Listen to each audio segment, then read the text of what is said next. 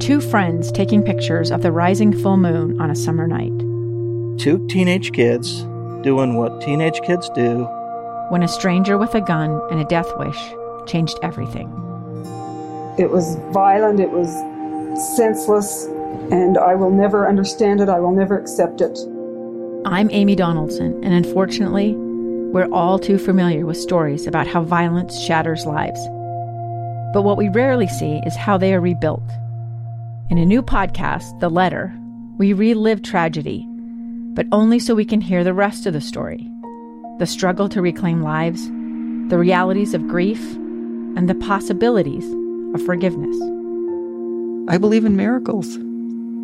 Sometimes I thought, there are no miracles. Yeah, there are, and this is a big one. Follow the letter at theletterpodcast.com or wherever you get your podcasts. Dating apps can lead to danger. We collected victims' comments, and many of them said, I thought I was going to die. This hour, reporter Aimee Cobabe explores the world of dating in the year 2023 and the growing fear of assault. This is Swiping Left on Danger. Here's Aimee Cobabe on KSL News Radio. Please note that this story contains depictions of rape and sexual assault. If you or someone you know has experienced sexual assault, help is available.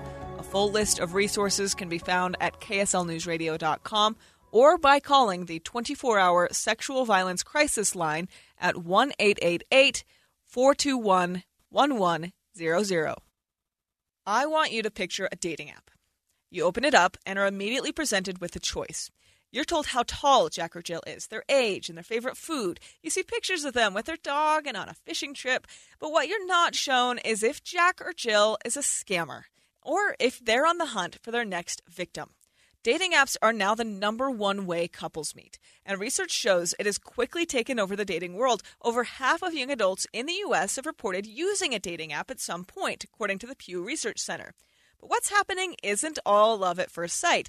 Instead of church bells, many users are ending up scammed out of thousands of dollars or the victim of a violent attack. Enter Dr. Julie Valentine. I'm the Associate Dean and Professor at Brigham Young University College of Nursing and a forensic nurse with Wasatch Forensic Nurses. Several years ago, she was working at Safe and Healthy Families, where many abused children are seen.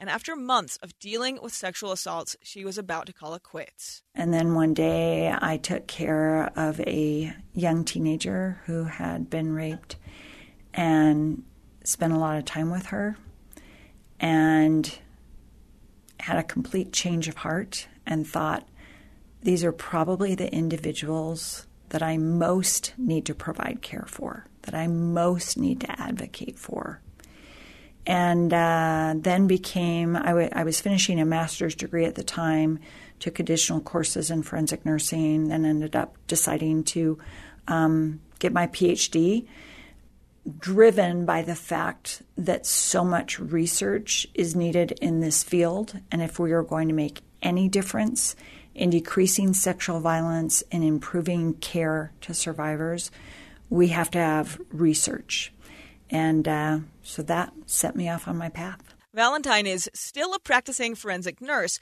but now she is focusing on doing research in areas where she says she's seeing major gaps, specifically looking at how vulnerable people are being victimized. When I look at all those lines of data, I, I acutely know that these are people whose lives have forever changed. Many of them, their lives have been shattered by this experience. And I think that's my drive is trying to be a voice for all of these patients, these victims. So Valentine started going through sexual assault kits sent to crime labs.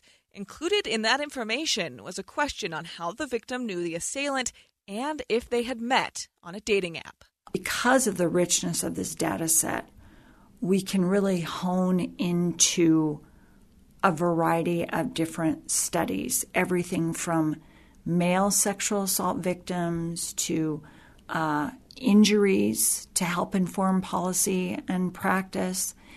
And one of those that is was a specific area of study, uh, really developed uh, in about the around 2015 in my forensic nursing team, we started talking about how we were seeing more and more rapes that occurred when individuals met on a dating app. This is a relatively new category for sexual assaults. So, after just anecdotally and, and seeing it myself as a practicing forensic nurse, uh, my research team and Dr. Leslie Miles and our many research assistants, we started coding if they met on a dating app. And we started collecting that in 2017.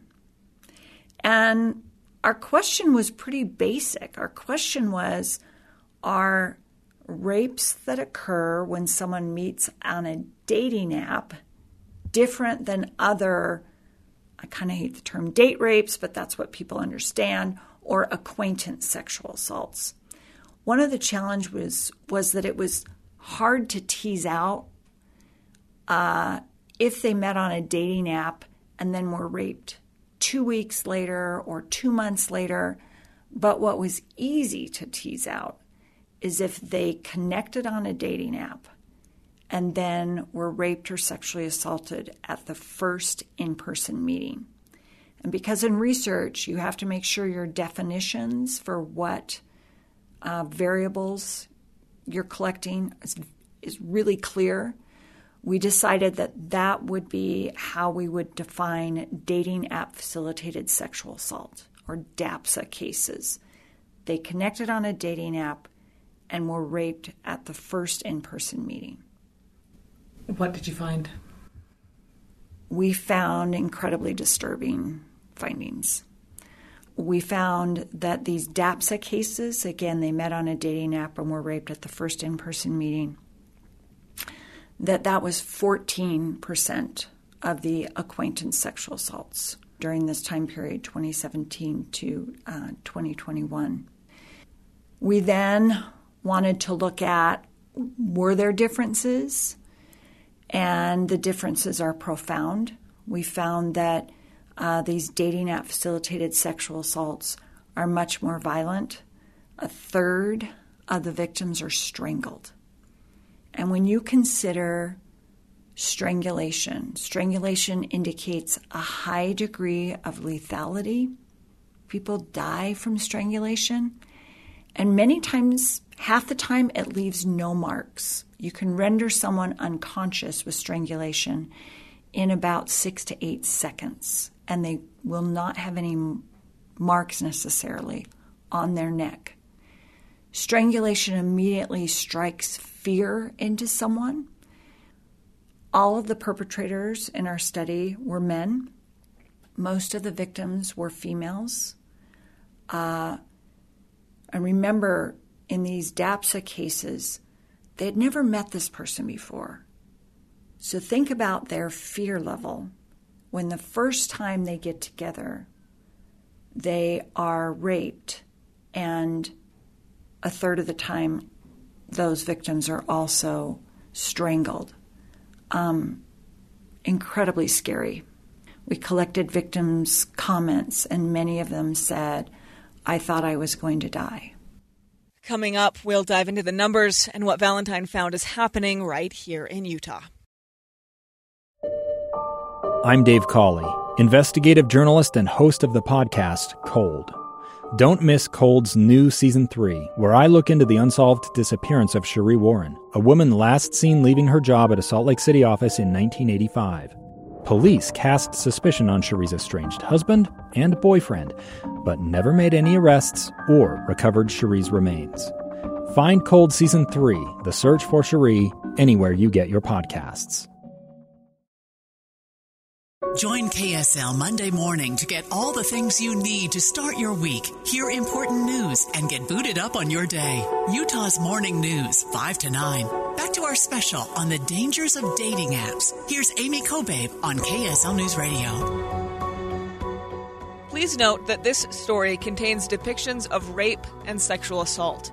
If you or someone you know has experienced sexual assault, help is available. A full list of resources can be found at kslnewsradio.com or by calling the 24 hour sexual violence crisis line at 1 888 421 1100. Chances are you know someone who met their spouse or significant other on a dating site or app. Research shows this is actually how most couples are meeting now. It's so popular, it's replacing any other traditional ways of meeting a potential match, including friends, family, and church. Why? Well, the pandemic does carry some blame. For the last several years, it's just been too difficult to go out and meet people. Several studies show it's just convenient. Most people are looking to find love and new relationships. Many are looking for entertainment, self validation, and casual sex. And new research out of Brigham Young University shows people are also using these apps as a way to search for victims. Dr. Julie Valentine is leading that research effort after years of treating victims of sexual assault firsthand as a forensic nurse. I shared that, you know, we collect when they come in for a sexual assault medical forensic exam. What what I really need to point out also is that that's only about 12% of individuals who are raped report for a medical exam. So that means the information I'm sharing with you, it's the tip of the iceberg. I really worry, especially in these dating app facilitated sexual assaults, that some victims, survivors feel some degree of self blame erroneously, right? but that they were even using a dating app or that they were alone with this person. For most of these cases, the scenario is that the they connect on a dating app, they meet in a public place. For most of them, they are meeting in a public place, which is what advise. But then the victim will say, I thought he seemed like a really nice guy they begin to feel safe with them. And so the date extends, and maybe the uh, assailant says, Hey, you talked about you love to hike. Let me show you uh, this really cool hiking trail. Or, um, do you want to come back? We talked about, you know, this book collection. Do you want to come over to my apartment and I'll show it to you? Whatever it is. They then become isolated, and that's when the sexual assault occurs. So initially, most of them are meeting in public, as those guidelines are, but then they begin to trust the person. So we also found with the strangulation, we also found higher degrees of injuries documented on victims. A quarter of the victims had breast injuries. These assaults were much more violent. There's more assaultive penetrative acts. We looked at are there any differences in victim demographics or characteristics. We found that these victims were more likely to be college students, and a lot of college students use dating apps, and, and dating apps just expanded during COVID because lockdowns, because it was difficult to meet people. But college students 50% or more use at least one dating app. So it's common usage. We also found that uh, men victims, twice as many um, male victims in the dating app facilitated sexual assault. We know from other research that homosexual men are more likely to use dating apps, especially in conservative cultures where it's difficult to openly forge romantic relationships. So they can do that in dating apps. But we found this higher degree of, um, or higher amount of, of men. But a really concerning finding is we found that out of the victims, 60% self disclosed mental illness. That then we have done. So that's that's not just men. That's that's across, across the board. Sixty okay. percent of the DAPSA victims reported mental illness. Was this mental illness before or after? Before. Like before. Because okay. this is okay. when they come in for mm-hmm. a sexual assault medical forensic exam. We don't ask them, do you have mental illness? We say, do you have any chronic um, medical conditions? And it's they can choose to answer migraines, asthma, anxiety, depression, whatever it might be. We then also look at their medications if they're on psychotropic medications. So the the mental illness as a vulnerability for sexual assault has been something we've already published three papers on. We know that mental illness is a high vulnerability for sexual assault. And uh, when I I do a lot of trainings with law enforcement, and when I talk to law enforcement about this, um, and this is separate from the dating app facilitated. This is looking at mental illness as a vulnerability for sexual assault. I, I explained to law enforcement imagine a potential perpetrator walks into a party, and there's a group of um, individuals at the party laughing and talking together. But then there's someone sitting off to the side that's on the fringes of the group. That someone is more likely to be the individual that has depression, social anxiety, addiction disorders, whatever that might be, but a form of mental illness. They're on the fringes. Who's more vulnerable? It's going to be that person on the fringes, mm-hmm. someone who likely will be less likely to believed, to be believed, someone who will be easier to isolate. So, interestingly, we found that it was even higher in the dating app facilitated sexual assaults. So we believe that violent predators use dating apps as hunting grounds for vulnerable victims. So, who are these people going after vulnerable individuals on dating apps? The research is just starting to look into who is actually committing these crimes and if it's the same repeat offenders. Most men wouldn't think about committing an act of sexual violence. But we do believe there are these hidden rapists in our community. I shared that only 12% of victims report. So when most victims don't even report, those motivated offenders can perpetrate and then there's no consequence. It's most likely they're never going to be reported. Most of these victims are women and girls. The National Sexual Violence Resource Center reports one out of every six women has experienced rape or attempted rape in her lifetime. But not all victims are women. Boys and men account for one in every 10 victims. Coming up after the break, we'll talk to one man about his experience. Dating apps can lead to danger. We collected victims' comments, and many of them said, I thought I was going to die. This hour, reporter Aimee Cobabe explores the world of dating in the year 2023 and the growing fear of assault. This is Swiping Left on Danger. Here's Aimee Cobabe on KSL News Radio. Please note that this story contains depictions of rape and sexual assault. If you or someone you know has experienced sexual assault, help is available. A full list of resources can be found at kslnewsradio.com or by calling the 24 hour sexual violence crisis line at 1 888 421 1100. For years, Dr. Julie Valentine at Brigham Young University has been scrutinizing the data on sexual assaults in Utah. What she's found is that dating apps are used as hunting grounds for people looking for potential victims to attack. One of those people that's helping Valentine in her research is Luke Johnson. Undergraduate student, incoming medical student. Johnson wanted to get involved after his own experience with sexual assault. When I was a teenager, I was sexually assaulted, probably drugged and sexually assaulted, and that was uh, extremely challenging. But going from feeling broken to eventually feeling healed through therapy and lots of other things was so beautiful to me.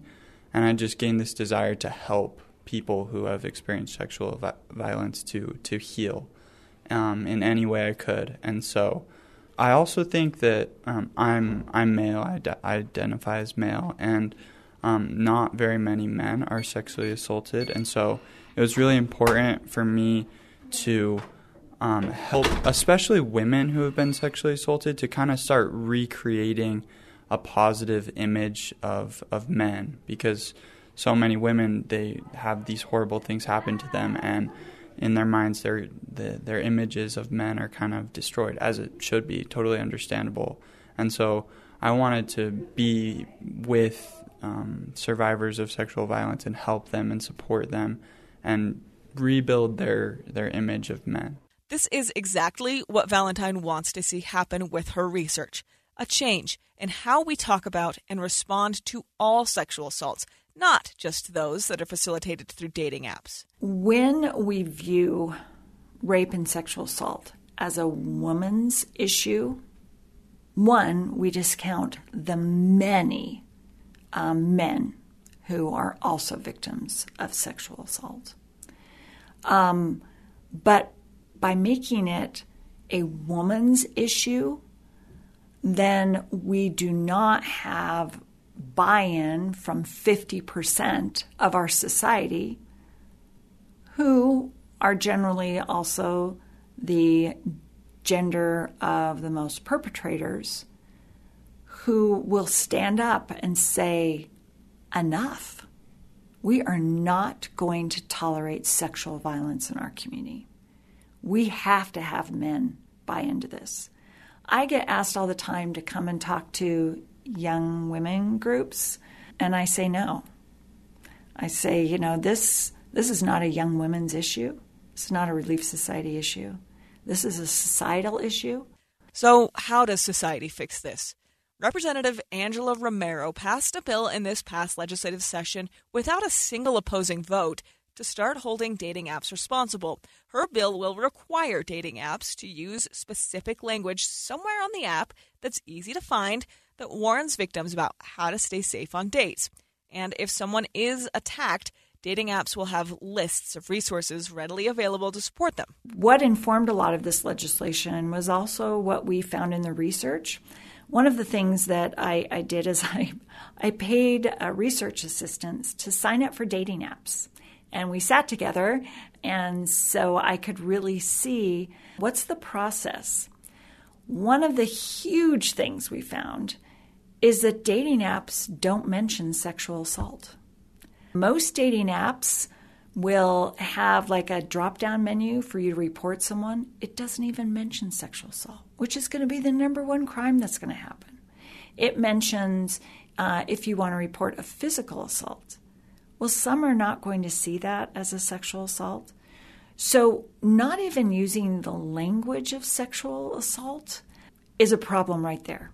So, this legislation requires dating apps to openly address sexual assault. It requires them to have uh, reporting mechanisms that are very clear. It requires them to openly state if they do background checks or do not do background checks. Many dating apps will have a star or something that will they'll place on a profile that will say a verified user, implying that there's some degree of safety, and there is not at all. A verified user is where they ask somebody to um, hold a certain pose and it takes a picture to just check that their other pictures match. Well, anybody can do that. One app in particular that caters to members of the Church of Jesus Christ of Latter day Saints lets users get verified by posting a picture of themselves holding up a Book of Mormon. This is supposed to add a level of security because it shows that they're able to confirm this person really is who they say they are, or at least that their face matches. But it's not a criminal background check. Romero says dating apps will now have to make that distinction more obvious. This bill, when you open the app, right away it'll let you know whether they do a background check or they don't. Most dating apps don't use background checks, but it'll just remind you they don't. And then those safety precautions will pop up right away um, to remind you. And if something were to happen, it'll be easy to find where to report because the dating app wants to know, but also we want make, to make sure people are reporting to law enforcement or they're calling a hotline to get help and services that they need.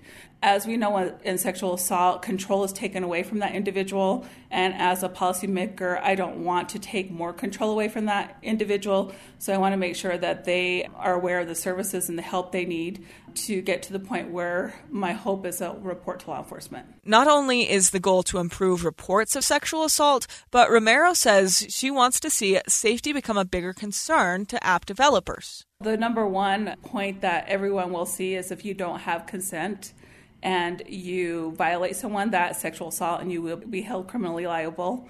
The other part is just to remind people to let people know where they they are, and also um, when you meet someone for the first time, um, maybe drive there yourself, and again let a friend know where you are. I'm an older person now, and I have friends who are divorced. You know, we're we're in that stage in our life where many of my friends are single, and so they're also experiencing dating apps like some of our children are. And and so there's one friend in particular. Whenever she's going on a date, she lets me know where she's at, or even when she's in an Uber. And it's it's unfortunate that we have to have these precautions, but I'd rather. Um, someone asked me the other day, well, what was your intent with this bill? And if and I told them, well, if it makes one person think twice about meeting up with someone or letting someone come over to their house and I've done my job or something were to happen, they know where to go to get the services that they need. Many apps already have some sort of safety tab or section on their websites that offer safety guidelines, but Valentine says those need to be tightened up to better empower victims. Some of the dating apps on their safety guidelines will say something like, trust your gut. The problem with that is that there are perpetrators that are really good at fooling people. And when we say trust your gut or uh, depend on the Spirit. The problem is that then it makes the victims feel like, well, what's wrong with me? I thought this was a nice guy. So that language needs to be taken out of those safety guidelines. The Match Group worked with Romero on her bill. Match owns many popular dating sites, including Tinder, Match.com, Hinge, and Plenty of Fish, just to name a few. A spokeswoman for the company says they are also implementing the policies laid out in Romero's bill. They have until January 2024 to get it all in place. The Match Group has also recently reported a new partnership with Garbo, which provides background checks, but you have to pay extra for this feature.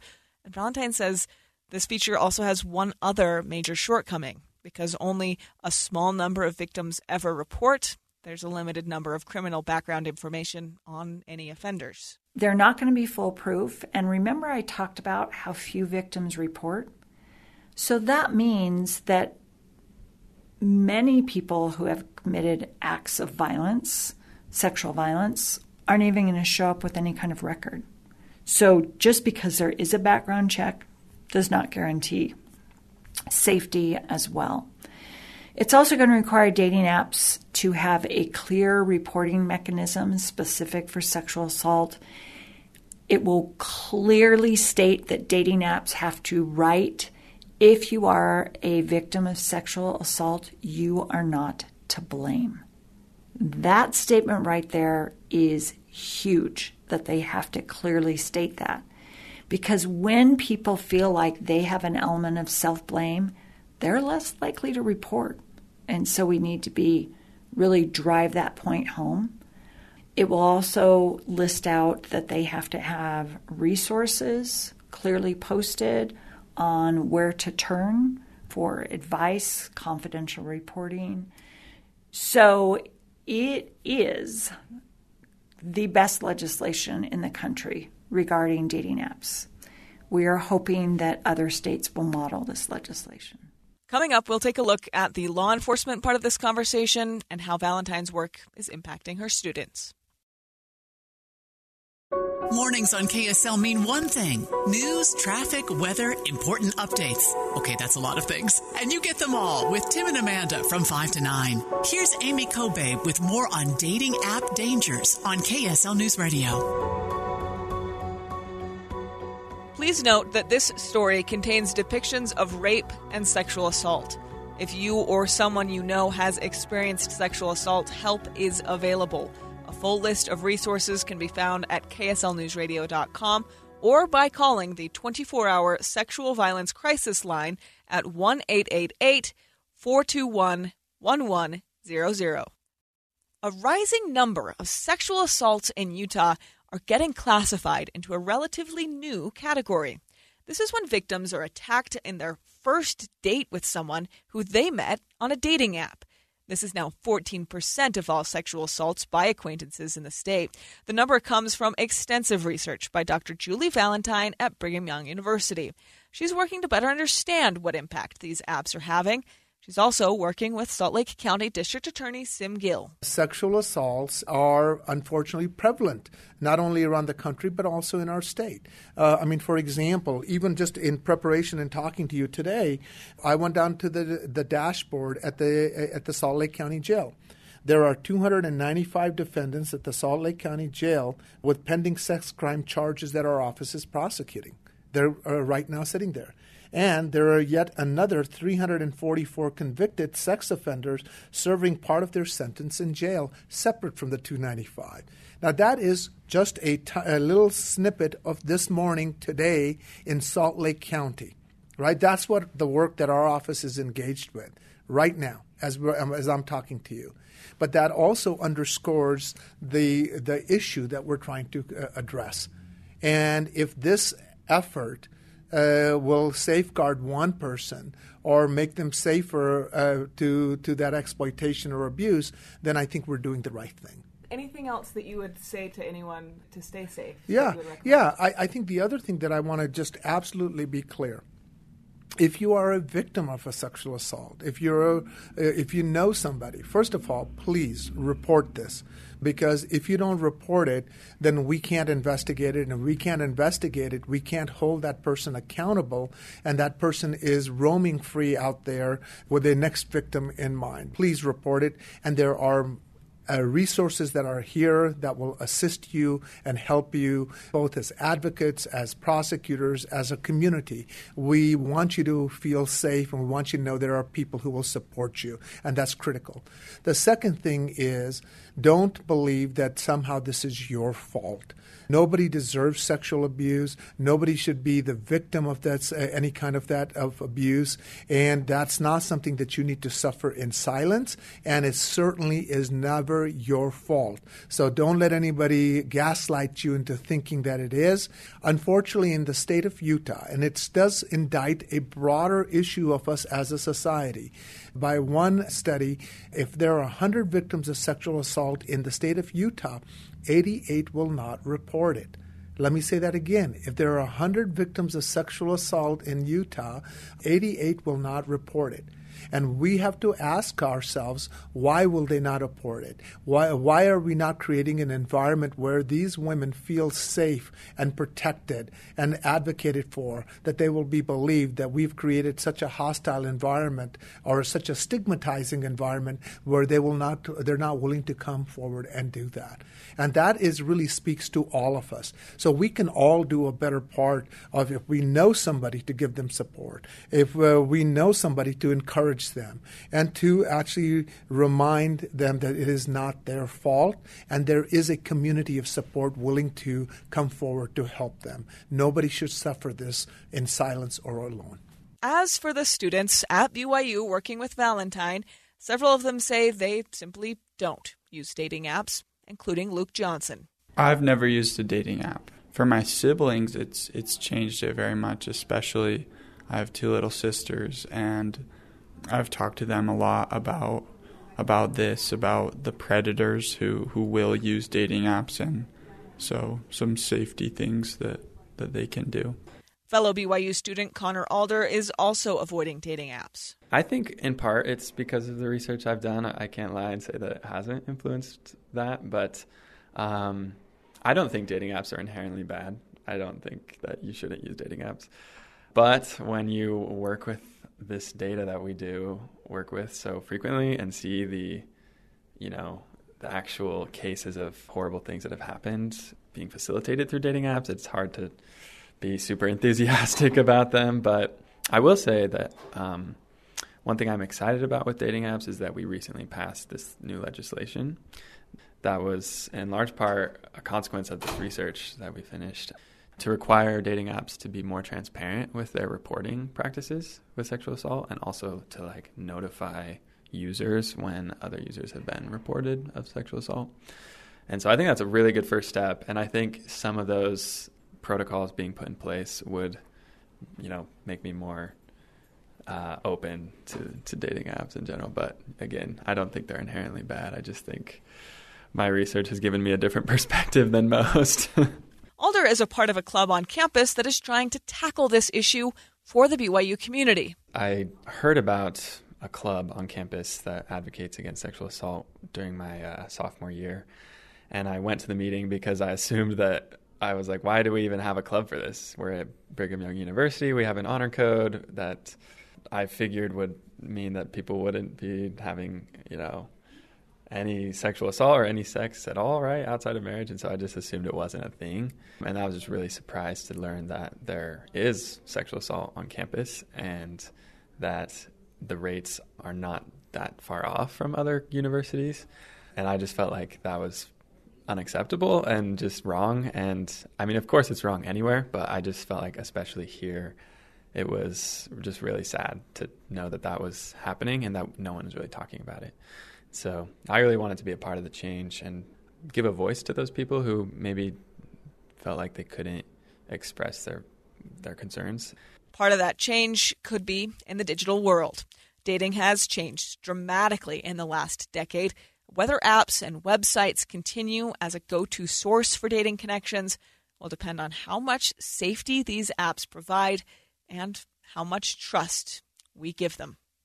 If you have experienced sexual assault, help is available. We have a full list of resources on our website, kslnewsradio.com. You can also call the 24 hour Sexual Violence Crisis Line that's made by the Utah Coalition Against Sexual Assault at 1 888 421 1100. I'm Dave Cawley, investigative journalist and host of the podcast Cold. In October of 1985, a woman named Sheree Warren left work at a busy Salt Lake City office to meet her estranged husband at a downtown auto dealership. She never made it home.